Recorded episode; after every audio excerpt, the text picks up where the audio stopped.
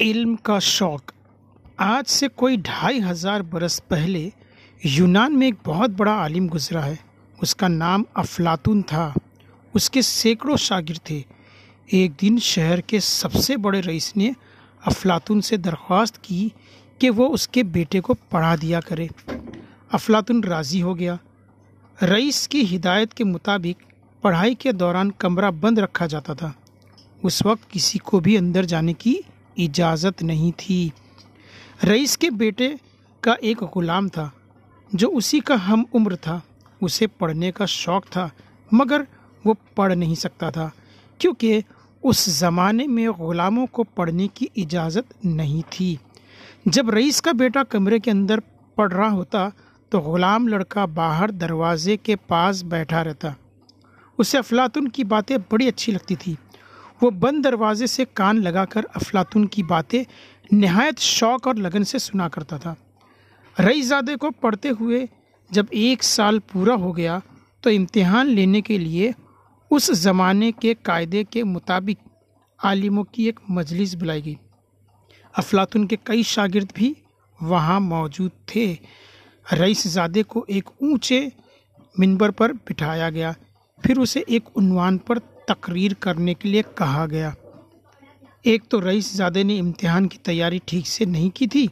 دوسرے، اس پر مجلس کا روب کچھ ایسا طاری ہوا کہ وہ ایک لفظ بھی بول نہ سکا۔ وہ طبیعت کی خرابی کا بہانہ کر کے منبر سے نیچے اتر آیا۔ افلاطون کو بڑی پشیمانی ہوئی۔ اس نے اپنے دوسرے شاگردوں کو آواز دی۔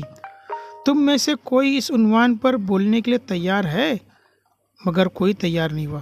اسی وقت دروازے سے لگ کر بیٹھے ہوئے غلام لڑکے نے نہایت ادب سے کہا، حضور، اگر اجازت ہو تو میں اس موضوع پر کچھ بولنے کی کوشش کروں۔ ایک معمولی غلام کی یہ بات سن کر سب کو بڑی حیرت ہوئی۔ افلاطون نے اسے بولنے کی اجازت دے دی۔ لڑکے نے عنوان پر ایسی عمدہ تقریر کی کہ لوگ اش اش کر اٹھے۔ اس واقعے سے خوش ہو کر رئیس نے اس لڑکے کو آزاد کر دیا۔ افلاطون نے اسے اپنا شاگرد بنا لیا۔ یہ معمولی غلام لڑکا بڑا ہو کر ارستوں کے نام سے مشہور ہوا اور سکندر اعظم کا استاد بنا۔ تو بچوں، یہاں پہ دیکھیں کہ ایک رئیس تھا جو بہترین استادوں کے استاد افلاطون کو جو ہے ٹیوشن کے لیے یا ان کو پڑھانے کے لیے افلاطون کے پاس بھیجا اس نے۔ وہ رئیس لڑکا دولت تھی اس کے پاس، اس کے لیے کمرے کا انتظام تھا، اس کے لیے غلام تھا اور پڑھانے کے لیے ایک بہترین استاد افلاطون تھے۔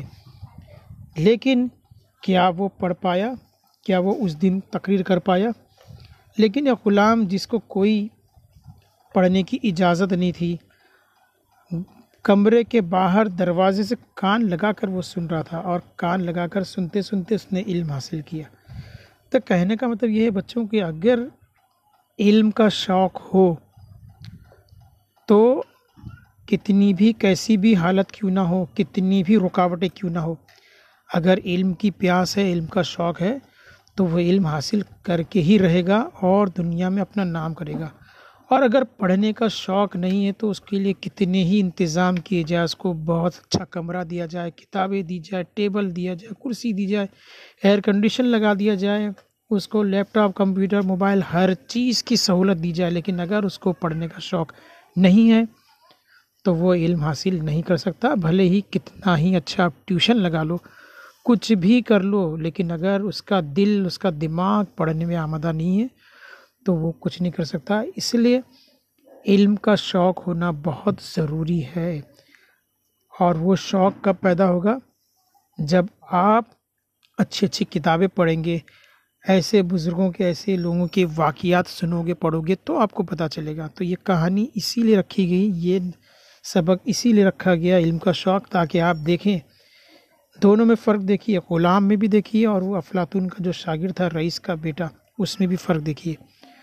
تو امید ہے آپ کے اندر بھی علم کا شوق ضرور پروان چڑھے گا اس کو سننے کے بعد۔